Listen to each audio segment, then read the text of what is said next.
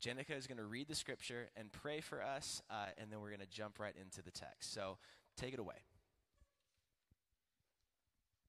All right, we're going to be in Acts 11, reading 19 through 26, and then we're going to hop over to Acts 13 and read 1 through 3.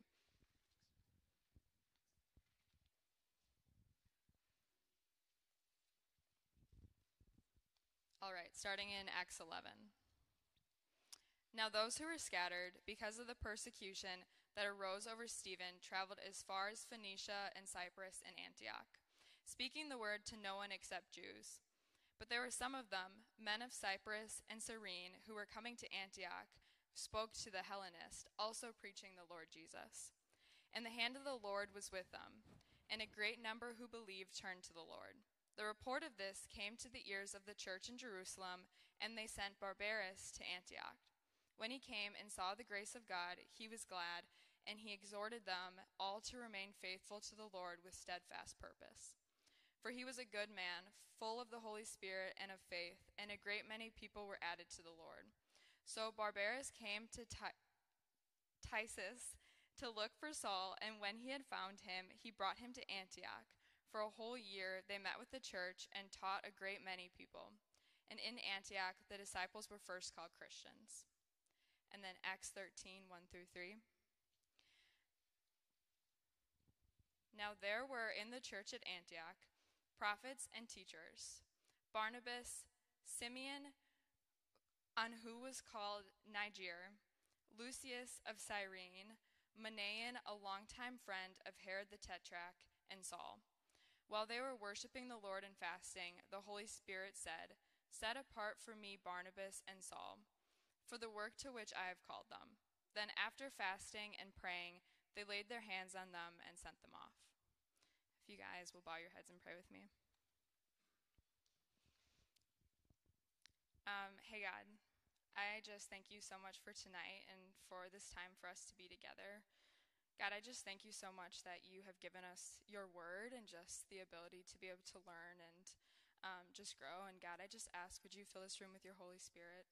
Would you just open our hearts and our minds to what you have to say? God, would you just provide us with understanding and conviction from this message tonight? God, I thank you for John, and I just ask, would you just speak through him, and would you just, um, yeah, reach all of us exactly where we need to be right now? And um, yeah, God, I just thank you so much for what you've done for us and for how you've sent Jesus to die for us. It's in your name we pray. Amen. Thank you. All right. Hey, good evening. Yeah, I'm back. Somebody's like, that guy. I was at a fall retreat here. Some of you were like, he'll never come back. Um, so I brought a shirt. I only brought one shirt because I'm an idiot and I forgot a bunch of other shirts. Um, and if you come to the leadership meeting after this, I think I think Rudy's going to give the shirt away. I hope he gives it away to someone that actually said doors, not wheels, because if the multiverse is real, doors would be great because then you could go in a lot of different places. I think Rudy was thinking way too small. But anyway, um, I'm from my family and I drove in from Ames, but don't be contemptuous toward me because I'm not from Iowa State. I'm from Baton Rouge, LSU, where we share a common enemy, right? So we're not in the tournament either. But our coach was a cheater and he got fired, and cheaters never win. So there you go. Um, that's, yeah. So I get, hey, I know you guys, if y'all gotten to know the Japan team, you're excited for them. Because if you've been around them, you know they've been waiting for a while to get overseas. And we are so thankful that this day has finally come. I think Doxa is thankful because they were trying to they ran out of excuses for ways to use them. So now they're like, go, please. So they're getting to go to Japan, and instead, the team that's coming from here is going to Indonesia. So my wife and I are going to be in Indonesia with the team this summer, helping lead that. So we're excited. Um, and so if you're part of that team afterwards, I don't know if Rudy sent the message out, but stay, stick around and we're going to talk. So I think the slide's going to come up. We're starting a new series. It's called Gospel Change. And I know it's super creative because your last series was called Gospel truth. That's right. All right. We got a word change in there. So, gospel change. And the whole series, guys, is going to be on the church in Antioch. So, we just read about this church. And what's incredible is that this becomes the most significant church in the New Testament. Everything shifts from Jerusalem to this church, and you saw some of the things that are happening right here. And even the circumstances by which this church is born is incredible. There was a guy named Stephen who was preaching the gospel in Jerusalem. He gets arrested, he, he's put on trial, and he continues to proclaim that Christ is everything, and they take him outside the city and they stone him. They murder him, and one of the men that are there murdering him is a guy named Saul, who would later become the apostle Paul. And because of that, the entire church in Jerusalem is being persecuted, and it says they're scattered throughout the empire. And some of the believers who were scattered, who were running for their lives, come to Antioch and they start to preach the gospel. They start to tell not just Jewish people, but Gentiles who have no faith background in, in the God of the Bible. They start to tell them that Jesus is Lord and the Lord God is with them, and the numbers get added to the church.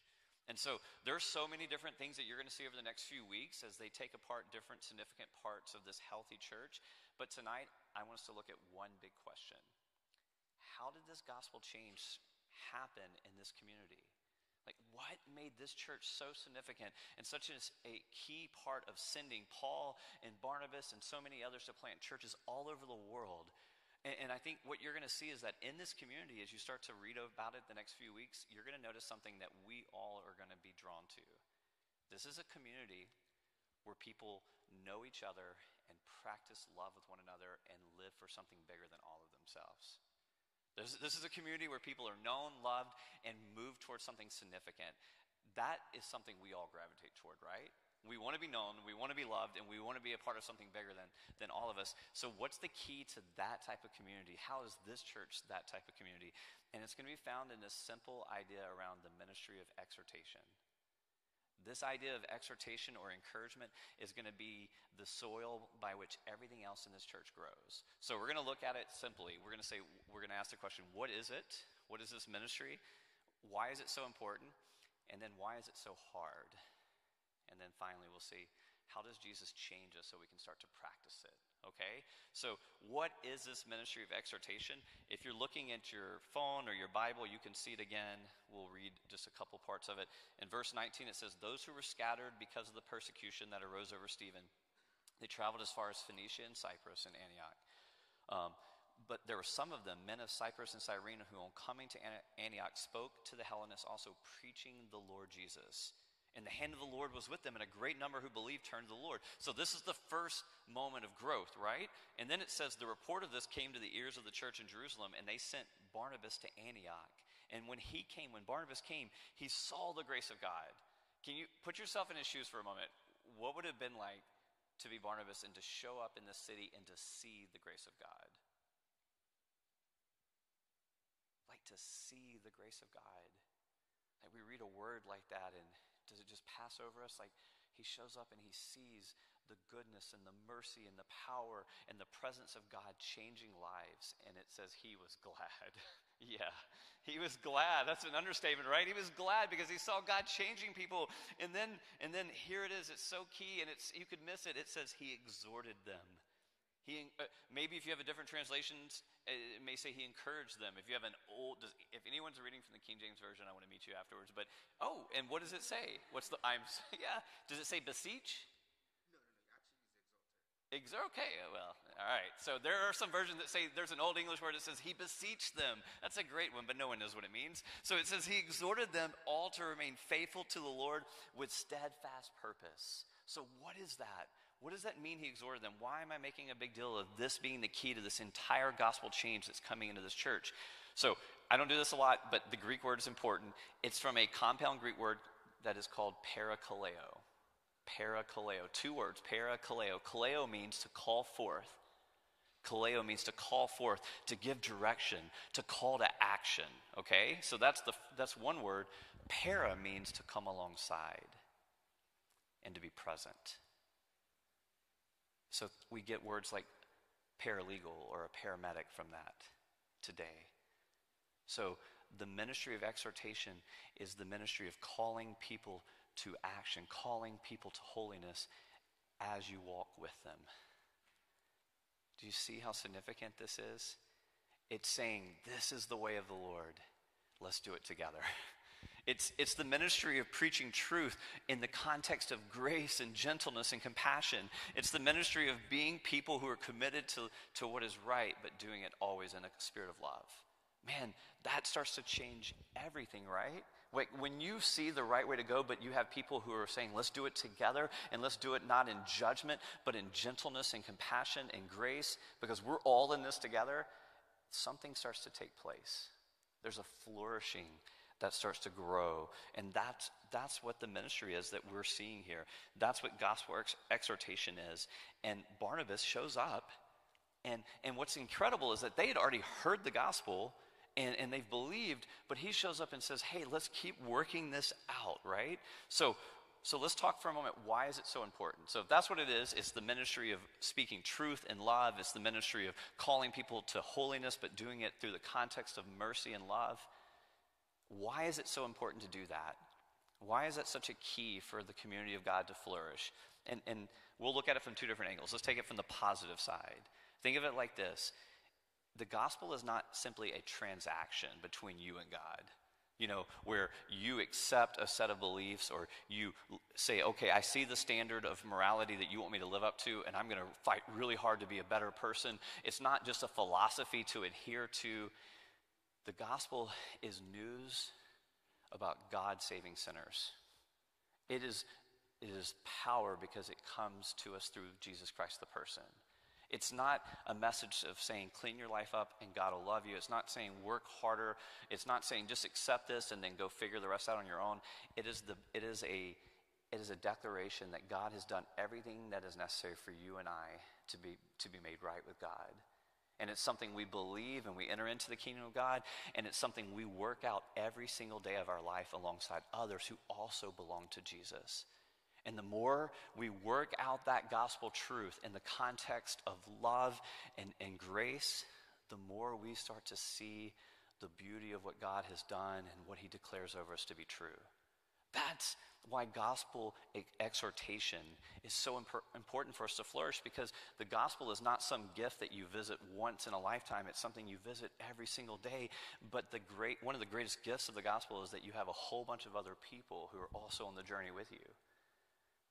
Because we need other people to help bring the truth of what God has done deeper into our soul what sin has done is it deceives us. It deceives us and it distorts our view of God, ourself, the world. It distorts our view of sex and money and power. It distorts our view of everything. And what the gospel does is it starts to change everything in Christ. It says, You have everything you need in Him. Start to work that truth down into your life so that the deceitfulness of sin that causes you to fall away from God will be pushed away, and instead you will see the beauty of Christ in its place. And you'll start to become the people that God's designed you to be. So, gospel exhortation is where we flourish in that because we start to work the gospel out alongside other people who practice truth and love with us. So that's the positive side of it. But think about this from, from a different angle. We need, like, okay, I'll just do this. I need this. I need people who are committed to come into my life and to speak what is true and right, but to do it in the context of love and forgiveness. I don't know about you. That could just be me. Maybe I'm a weirdo. But I'm pretty sure I think we all need this. And here's why we need it because we tend to be blind to the most self destructive patterns in our lives.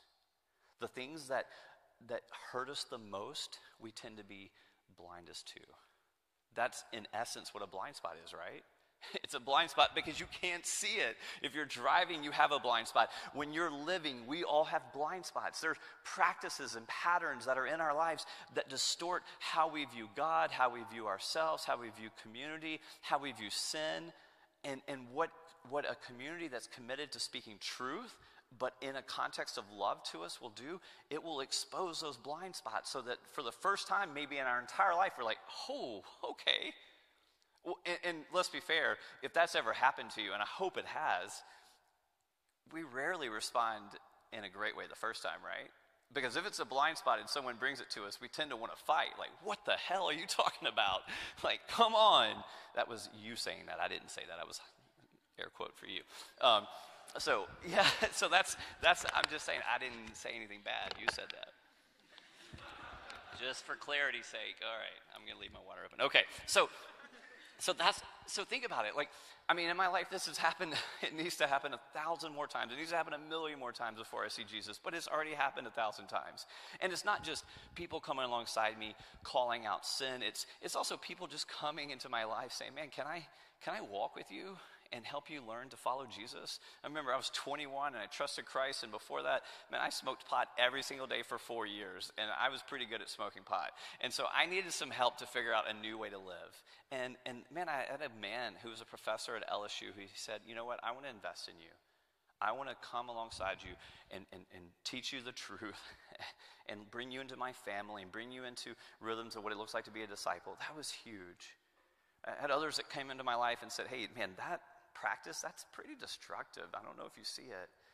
I remember a few years ago, my wife and I were in California, and um, and we were with a pastor and his wife, and they didn't know us really, really well, but they knew us. And we were having dinner with them, and they took a huge, bold step. They said, "Hey, are you guys okay?"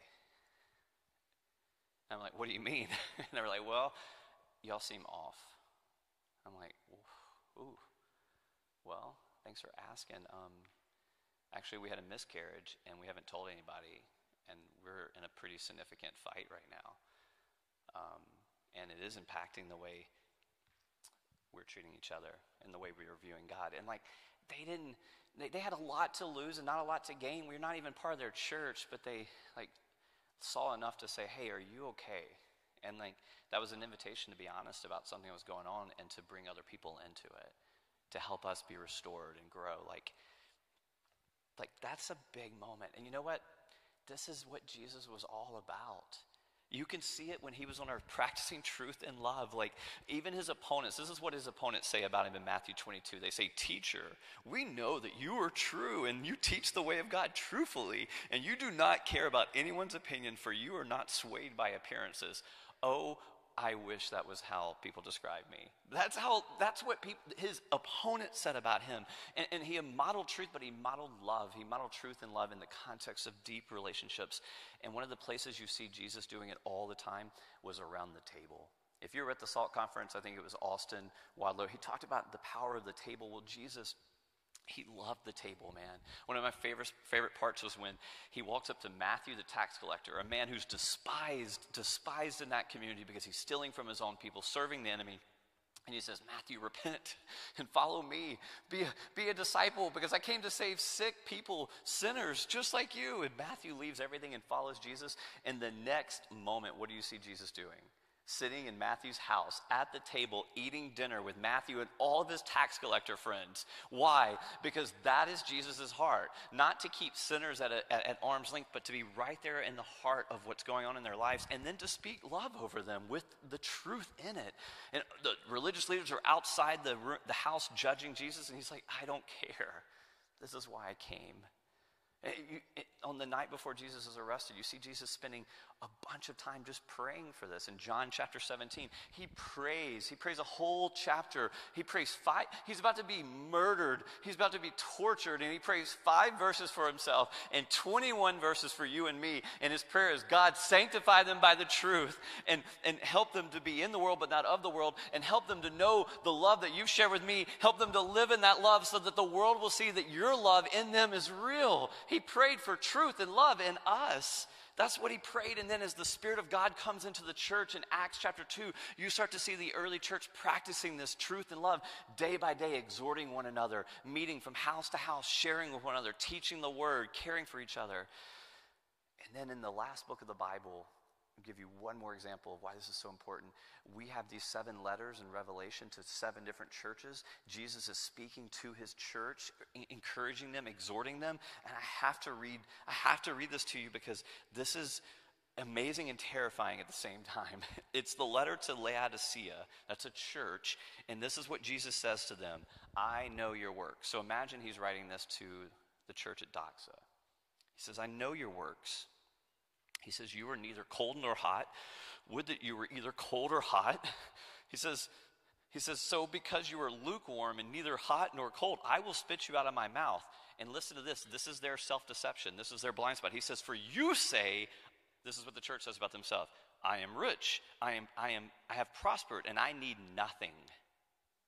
So the church says, I am rich, I am prosperous, I need nothing. And he says, You're not realizing that you are wretched, pitiable, poor, blind, and naked. And you're like, Dang, that's freaking harsh, Jesus.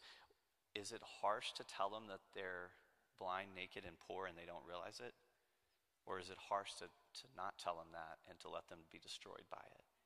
He says, I counsel you to buy from me gold refined by fire, so that you may be rich, and, and, and white garments, so that you may clothe yourself, and, and the shame of your nakedness may not be seen, and, and save to anoint your eyes, so that you may see. Listen to this those whom I love, those whom I love, I correct and discipline. So be zealous and repent. Behold, I stand at the door and knock. If anyone hears my voice and opens the door, I will come in to him and eat with him, and he with me. This is Jesus. He's not trying to judge them, he's trying to restore them. He's not saying repent so that I'll love you. He's saying repent because I do love you. You're missing the fellowship. This is the ministry of exhortation. This is Jesus doing it with beautiful truth and love. And this is what he's called us as a church, guys, to be about. So, can you think of a time when someone practiced this type of exhortation or encouragement with you? where they spoke truth to you. They did it in the context of patience and generosity and love. How did you respond? Did it help? Did it hurt? Did it hurt and then help?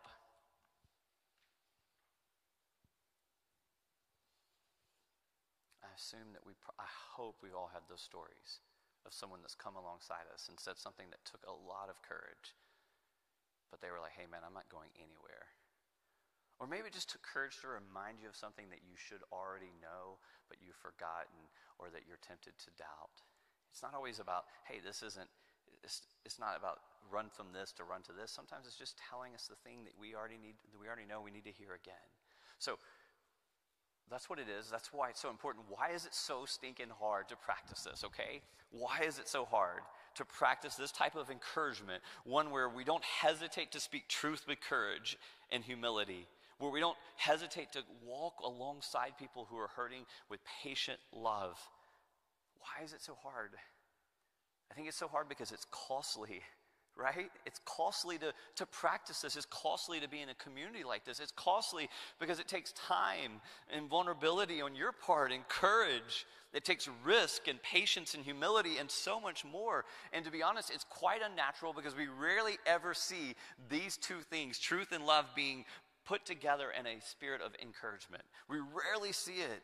And, and, when we observe our surroundings, our culture, and our family of origin stories, or even our own personalities, we rarely see this as the story. So think of our think of culture. This is I'll do this quickly. Different cultures have different ditches, right? If you're from a more traditional culture, more of a shame and honor culture, a more conservative culture, your value system tends to be, this is a stereotype, so give me grace. it tends to be um, marked by your duty in connection to your main relationships, to your family, to your town, to your country. If you're doing, if you're a good son, if you're a good husband, if you're a faithful, country, uh, you know, a patriot, then you can, you're honored. And, and those cultures tend to be very conservative and tend to be very high on truth and low on grace. And then, if you're from a more modern, individualistic culture, it's already you can already hear it in that. The modern culture tends to be high on grace and very low on truth right? The culture the mantra you hear often if you grow up in america in, in, in this type of worldview is that hey you do you. You are free to be whoever you want to be and anyone that steps in the way and tells you otherwise they're a fool and tell them something else. So you're told to be whatever you want to be and so it's high high high grace very very low truth and it tends to foster very shallow and disconnected relationships. In this type of culture, when truth is dropped, it tends to be dropped from behind a computer or through a phone in some kind of bombastic way where things are, are you know, just put out there, but with very little dialogue at all. You're like, are you being harsh? I don't think so. But anyway, um, I'll be around afterwards. You can tell me what, and then you have your families, and every family has its own story. But then we have each, we have ourselves, and we have our personalities. And if we just did the the, the enneagram, you could probably take you can take certain um, types on the enneagram, and you can see which one is your ditch. So I think we all pretty much tend toward one ditch, either the truth primary ditch or the grace primary ditch, right? We tend to the grace only or the truth only. Which one are you? What's your default? Like if you're if you're honest, you're like, man, are you the kind of person who tends to you will not hesitate to drop truth bombs on people and you're not worried about the fallout. You know?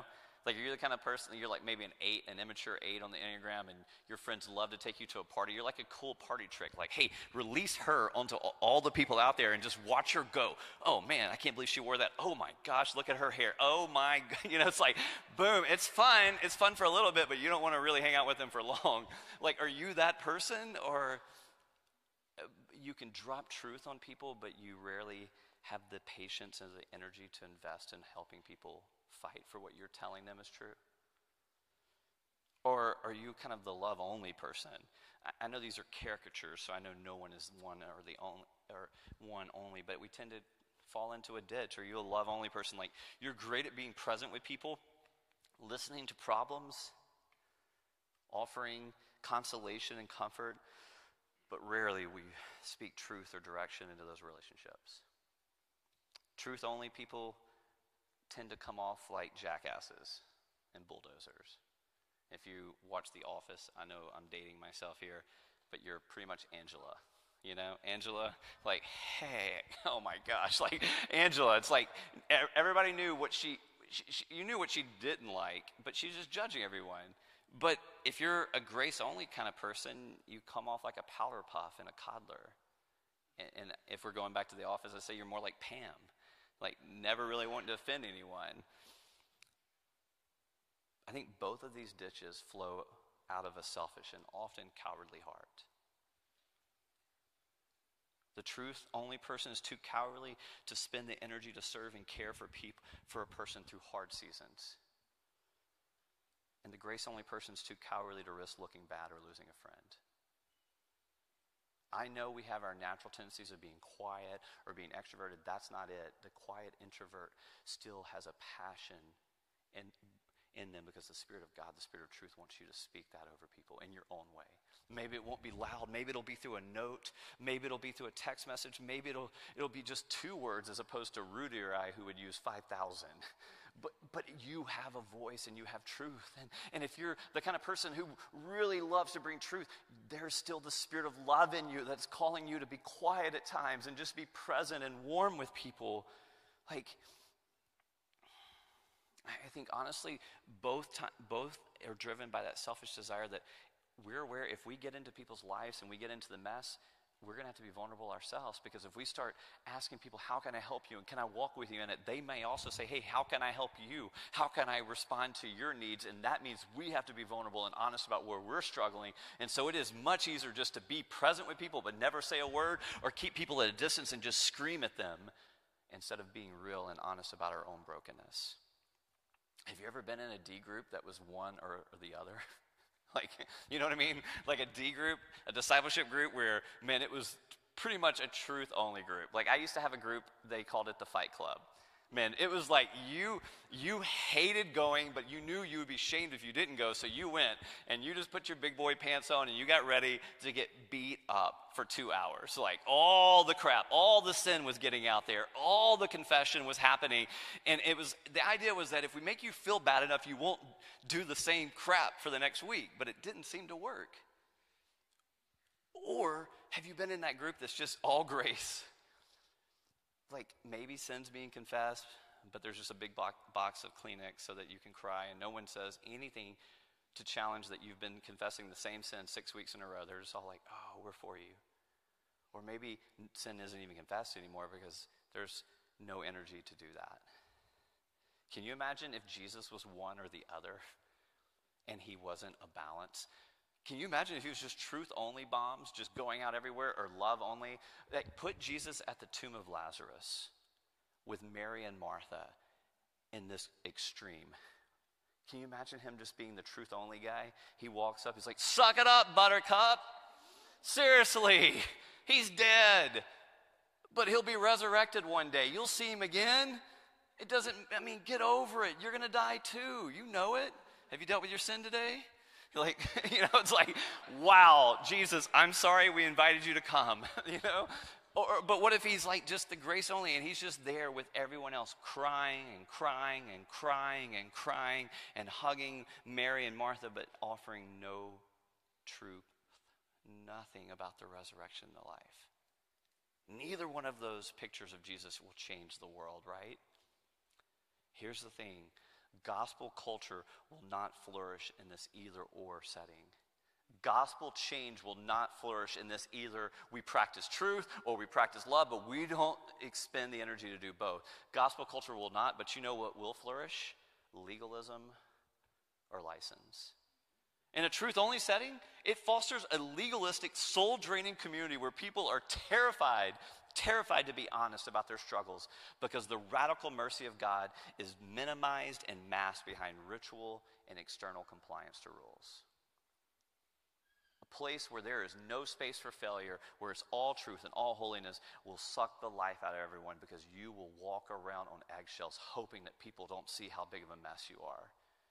And some of you will be really freaking good at being good, and you'll feel good about yourself. And, and, you'll judge everyone else. And some of you will suck at being good and you'll feel pretty crappy about yourself. And some of you, that'll just be your first five minutes of the day, back and forth, back and forth. And it's not fun, and people leave that community. But the other side, the love primarily, the love only setting, it fosters a community of people who minimize the holiness of God and his designs for a flourishing community and they, that community can talk all day about love, but there will be very little sacrifice and very little commitment to the things of God. Let me say this, and we'll flesh this out right now. You, you don't defeat sin by simply of, avoiding sin or ignoring it. You don't, you don't defeat sin by trying to avoid it or simply by ignoring it. You defeat sin by looking at something more glorious than sin, Jesus and his kingdom. Like we are not changed because we simply try to avoid messing up or we simply ignore talking about how we're messing up. We are changed from the inside out because we see the beauty and glory of Jesus and we see the life that he offers us that is so much greater than anything this world could ever distort or sell us.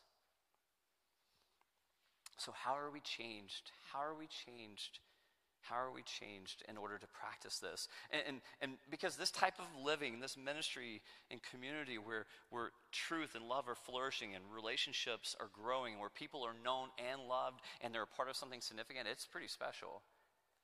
And maybe the question is how is Barnabas showing up practicing this? Like, how is it that he practices this ministry of exhortation? How is it that, he, that the scripture says that he was a good man, full of the Holy Spirit? And faith. Do you know that in the entire book of Acts, only one person is called good, and it's Barnabas? That's crazy.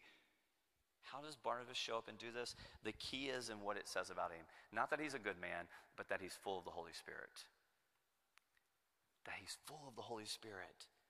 In John chapter 14, this is what Jesus says about the Holy Spirit. He's praying, he's praying for us, he's praying for the church. He's, he knows that we're worried about him leaving. He says this. He says, "I will ask the Father, and he will give you another helper, another advocate to be with you forever." Even the Spirit of truth, whom the world cannot receive because it never sees him nor knows him. You know him, for he dwells with you and will be with you. So Jesus says, I'm praying that the Father will send you another advocate, another helper, the Spirit of truth who will dwell with you. Okay, so here's your second Greek lesson. The, the Greek word for exhortation is called parakaleo, right? To call out while you're with people. Do you know what the word means in Greek for the, uh, for the other helper, another helper, another comforter? It's the Greek word that is called paraclete. It's the noun form of the, of the verb to call out in relationship. The Holy Spirit is the minister of exhortation because he is the, er, he is the other comforter, the other advocate. He, he comes to us to call us out to truth, but he does it alongside us. He does it in us for love. But the fact that Jesus says, I will give you another paraclete, another helper, you should be saying, well, if that's another, who's the first, Jesus? Who's the OG encourager? Oh, man. Okay, well, this is what First John, the only time this is used of Jesus in the whole Bible is in the book of First John. This is what it says My little children, I'm writing these things to you so that you may not sin. But if anyone does sin, we have a we have an advocate, a helper with the Father, Jesus Christ the righteous. We have a paraclete. Jesus is the original encourager. He's the ultimate picture of truth and love. He's, it says here, He's the propitiation for our sins, and not for ours only, but for the sins of the whole world. So, how is it, how is it that Jesus is our ultimate encourager? Think of this Jesus didn't come just dropping truth bombs, He came saying, I am the truth. Man, that's crazy. No one taught like that.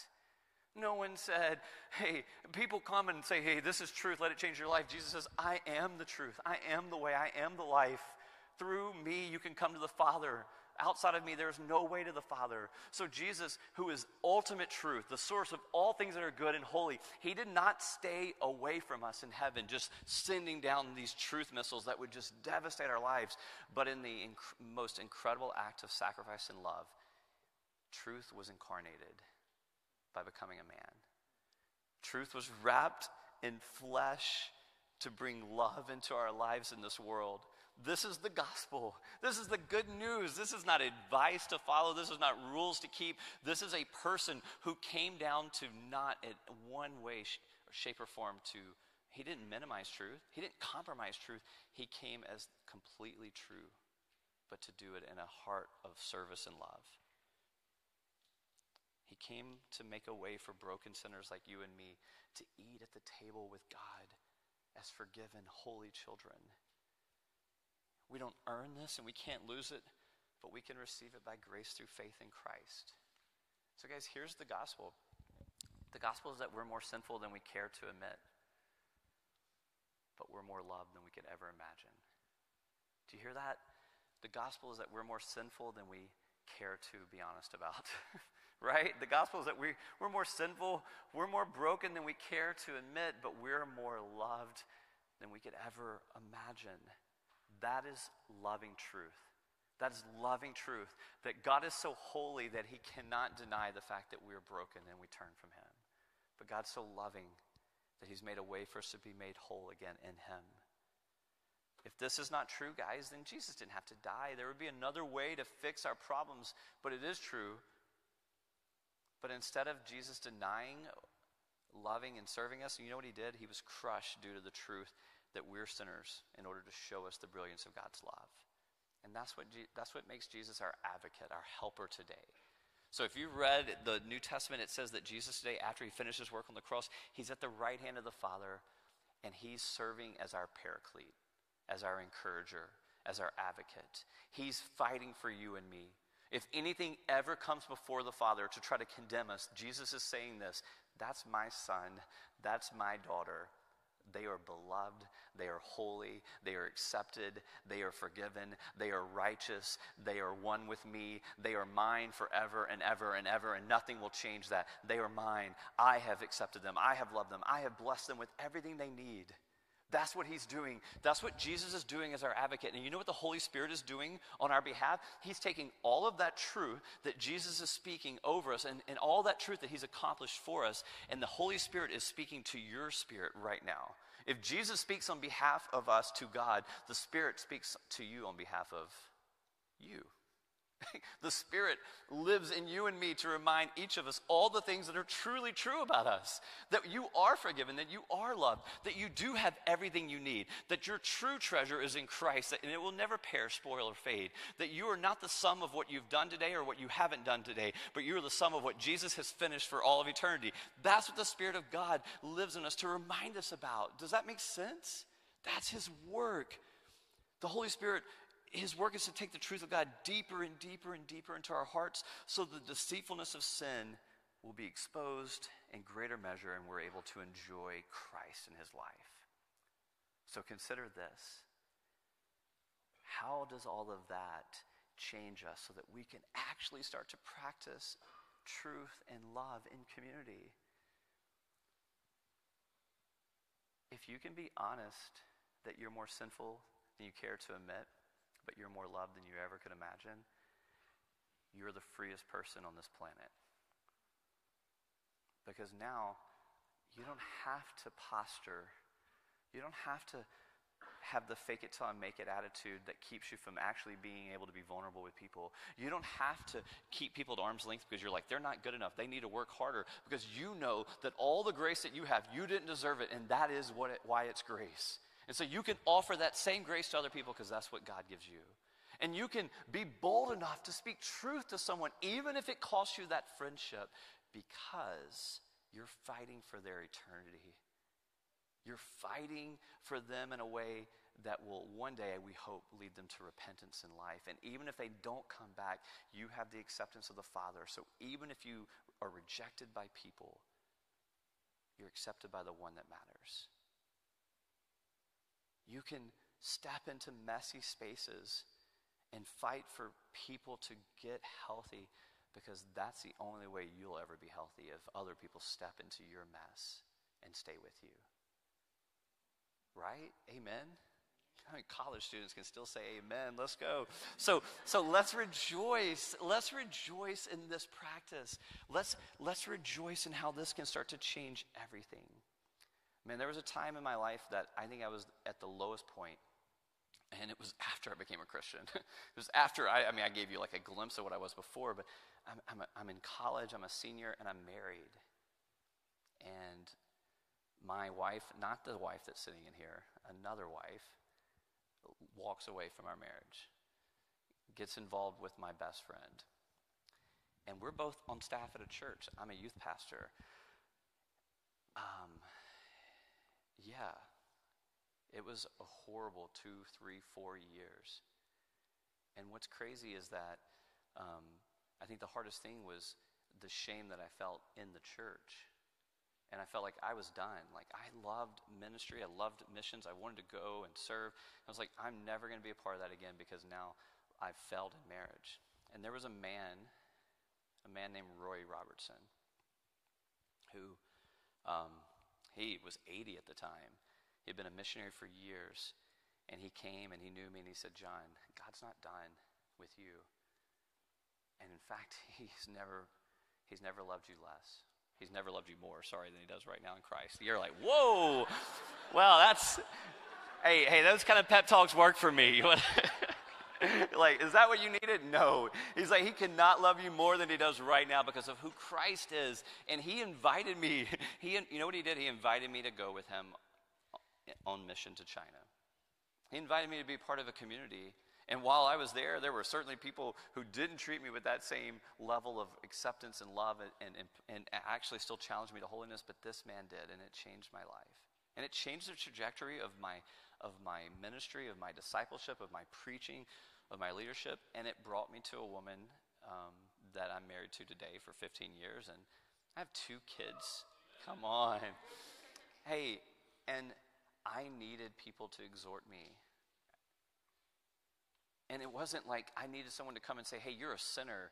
You did all these things. I just needed someone to come and remind me that I was a child of God. And that God has always been in the business of using broken people for great things. Moses murdered a man. Joseph was sold into slavery after he was prideful enough to tell his family at 16 that they would worship him. Paul murdered a man. David. It keeps going. The Lord is in the business of taking broken things and making them whole in Christ because the glory is not for us, the glory is for Him. But the way we are restored is through exhortation, through people being willing to say, hey, I'm for you. Here's the truth. Let's go. So I, let me wrap up with this. Let me just give you a few questions. Is there someone right now that you know you need to have a conversation with? I mean, if you're honest there's someone I bet in your life that you're like, man, I see the relationship that person's in, and I can see a significant blind spot because I really like her, but when she's with him, it's terrible. Or maybe it's like you just know, maybe they both are saying they love Jesus, but they're they're deeply involved sexually and it's distorting their view of so many things and no one's challenging them on it. So a question my wife and I will ask ourselves and others is this if, you, if not you, then whom? If you are not the one to have the courage to step into that, then who will? And you can't pass the buck and say, well, someone else will do it. If you're the one that knows and you're close to them and you actually love them, pray for humility, not judgment, and go and have a hard conversation. Is there someone in your life that you need to come alongside, alongside, and say, hey, do you need help? I want to share something with you that I see.